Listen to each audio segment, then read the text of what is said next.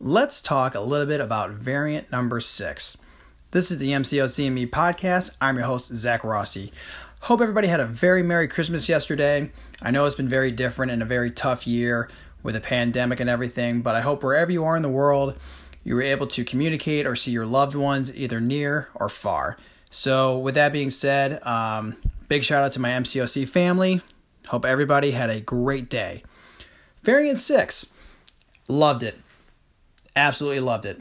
I beat the whole thing last night. Totally worth it. Found it to be my, my second favorite variant next to number 4. And uh, I want to talk a little bit about what makes this variant so good and um, why I feel it's a it's a very good um, piece of content that you can clear in a very efficient manner, and it's not too challenging for a lot of players, unlike Variant One, which totally blows. I hate it. I hate it. And I hate it. But I'm gonna get it done. I don't know when, but it'll get done. So before I dive into my uh, breakdown of Variant Six, Quick shout out to Professor Puck, who sent a very, very, very fortunate greater gifting crystal to me the other day. I opened it up. There was a five star Nexus in it, and it unveiled Doctor Doom, who I finally have been able to get as a five star. So, Professor Puck, thank you so much, brother, and thanks for being a fan of the show. You're the man. So, let's talk about what makes variant 6 awesome. I'm going to kind of give like a quick breakdown about the variant itself, um, my MVPs that helped me just wreck shop on this thing, the highlights, and maybe a low light or two. We'll see. So, the main theme of variant 6 is hashtag villain. Basically, villains thrive here and heroes die, and they die quickly. I'm talking like there's a penalty that they have, it's like a power drain looking icon, but it takes their health away in a matter of seconds. So, not really a good place to bring in your Archangel, your Domino, Captain America Infinity War. They got to take a back seat. Bring in the bad guys and the bad girls because they are going to wreak havoc across every chapter of this piece of content. Now, there is a kicker, like I said, with the hashtag because you got to pay attention to who is and who isn't a villain. And there's a couple that are surprising. Like, for example, Red Cyclops is a villain, if you did or did not know that. Um, also, um, the Thanos family, they don't count. They're just part of Thanos' army. So, can't bring in Corvus, you can't bring in Ebony Maw, you can't bring in Proxima or Cull Obsidian, unfortunately. And surprisingly enough, and this is what's interesting you can't bring in Symbiote Supreme. He's just a symbiote, not a villain. I thought he was.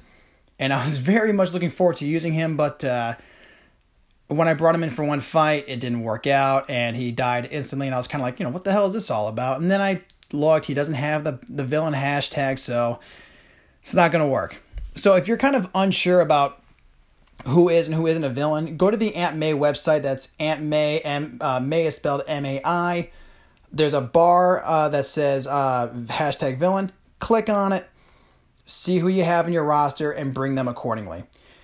Um, now, with the heroes part of things, you can still bring them into the quest for synergy purposes, which is what a lot of my MVPs were kind of actually thriving on. But like I said, don't bring them into the fight unless you kind of want to use them to maybe like just chip away a little bit at a very annoying opponent, but uh, not worth it. So, MVPs.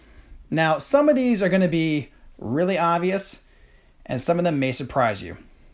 So, here they are Abomination, Rhino, Carnage, Venom, Ghost, Void, Doctor Doom, Mojo, Sentinel, Apocalypse, Red Magneto, and Omega Red.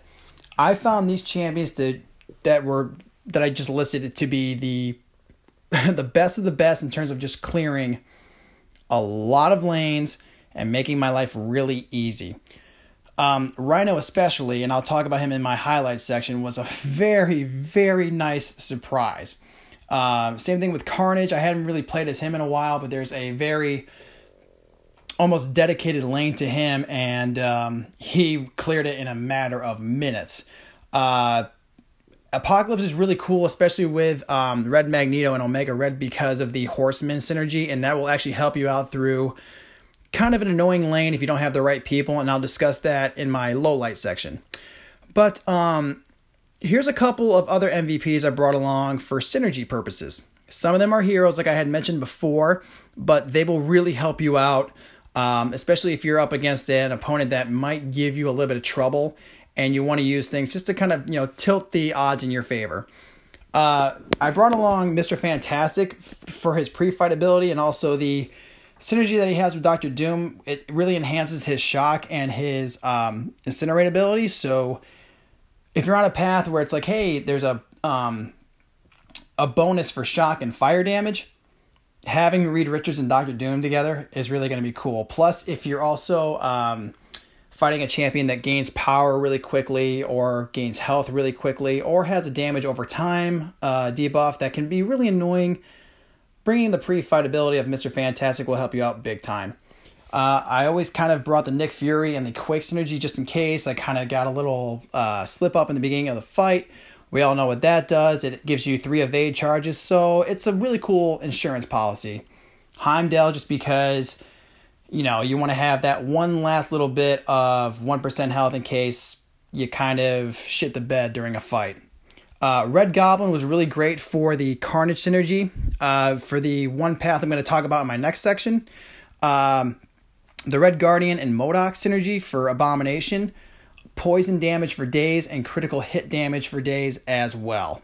And then finally, the Cable with Apocalypse synergy. Now, the cool thing about this is that with Apocalypse, he has to gain these charges throughout different fights. But if you bring Cable along, um, it can make the Four Horsemen uh, pre fight ability just happen really quickly. So it's a very neat factor, especially if you have Omega Red or Red Magneto in your group, because if you can activate their Horseman ability sooner than later, it makes life really, really easy. So let's go with some highlights. I mentioned Carnage earlier because there is a bleed path, which basically is saying that if the opponent is inflicted with bleed, it will increase the damage that they're going to take, and also the potency increases like tenfold. Carnage was just a lane clearing beast. Get a couple heavy attacks in there, spam special one, special two watch those yellow numbers go up and watch that health just go bye bye on your opponent. Same thing with Abomination. Poison Path has the same rules, so if you bring MODOK and Red Guardian and Abomination, that path is no problem. I brought my four star, I think rank two or three Abomination, and just by playing cautiously and just attacking when I had an opening, no problems whatsoever. Doctor Doom on the Flame Path. I mean, once you get that special two going, um, it's called a highly flammable uh, node, and once that opponent gets incinerated, done deal, just burns up. Um, another uh, highlight was Venom on the armor up and the armor break path. So what goes on there with the node is that if the opponent, if if the um, attacker has an armor up buff, they inflict a power burn, which also inflicts some extra energy damage. If they cause an armor break, it pretty much acts as a permanent power lock. And guess what? Venom can do both of those things. He clears so much of the content in variant 6. It's absurd. I took him up to rank 5 as a 5 star and then I got him as a rank uh, sorry, as a 6 star. So done deal. Easy, easy, easy. Plus, if you go to Kingslayer's channel, he's got a great video of rank 3 Venom just wiping the floor with anything variant 6. And then another highlight Rhino in chapter 2.1.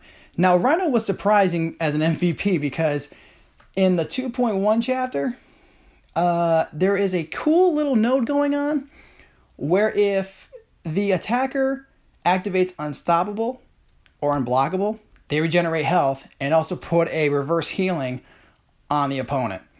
So I had a bunch of fun with my two and three star rhino and four star rhino. I think I brought all three of them for this one chapter, and uh, oh my god, it was so easy, like incredibly easy. And I'm pretty sure everybody has a rhino in their roster, so that's bring them along for that chapter and don't worry about it. Seriously, it's super easy. Um, another highlight that I loved a lot too was the rewards because I feel like variants just give some of the best rewards in the game next to like obviously Abyss of Legends and the Labyrinth. Um, rank up gems, a bunch of six star and uh, five star shards, T5 basic catalyst, and a 25% crystal for completing the whole thing. A nice five star awakening gem as well. All this stuff, great resources, also great um, chance to open up different crystals, really enhance your roster. So the variant rewards are just um, they speak for themselves. And variant six, uh, I do love the addition of the 25% crystal, and I also love that when you complete it initially, you get a um, four to five star. Uh, sorry, yeah, four to five rank up, five star gem for a random class, and that's awesome because in previous ones you had to complete the whole variant 100% to get that. But if you're getting that right at the end of your initial completion it's awesome. So big big props to kabam on that one. Um low lights not a whole lot the only thing i kind of found annoying was the thorns path if you didn't have omega red ghost or sentinel i mean other than that real easy but like I said, everybody's roster is different. So if you don't have those three champions that I mentioned, um, it can be a little bit of an annoying path because there are a couple of those, and they're just you know they're they're easy to conquer, but you got to have the right people. Um, another low light, I gotta say the the boss battles, um, not that hard. I found variant five boss fights to be more challenging, and um, a little bit more of a strategy was involved with those as well. But with variant six, the boss fights are they're pretty straight up. The only one that can be a little annoying is the Daredevil uh, Netflix fight if you don't have a bleed immune champion.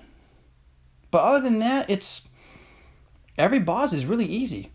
Even the Joe Fixit fight's kind of a joke. If you just get him in the heavy rotation with Venom, he's not going to gain power because he's going to get the armor break debuff inflicted on him all the time. And you just got to time it out and just keep on cycling those heavy attacks and guess what? Boom he's done. So like i said not a whole lot of low lights but I, I, think that was just kind of my only gripe was i just maybe had expected a little bit more of a challenge on certain boss fights. And they, they weren't there.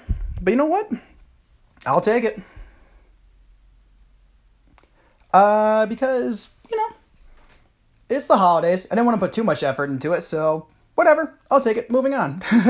but um, overall, the verdict of variant six, um, probably the second easiest variant out of the bunch. Um, if you are looking for kind of a low speed variant but not a whole lot of headaches involved with it, I would definitely jump into this one. I would avoid variant number one at all costs until your roster is very diverse. But um, variant six was a ton of fun and I felt like a lot of people in the, in the community, they got it done in a pretty efficient manner. It goes by really quickly. And with all this other content that's been released this month, um, it is nice to have a variant that does not require too much time. Um, but real quick, and I'm going to mention a uh, fellow uh, MCOC summoner. Her name is Hana. She's over in Japan, but um, I saw she had a post and I commented on it, and we kind of struck up this little friendship. And she just became cavalier and she was wondering, you know, what what should I do next? Um, should I explore more of Act Six? Should I do variants? I don't know what to do. And I just told her, I'm like, listen, go do the variants. Um, there's a ton of rewards.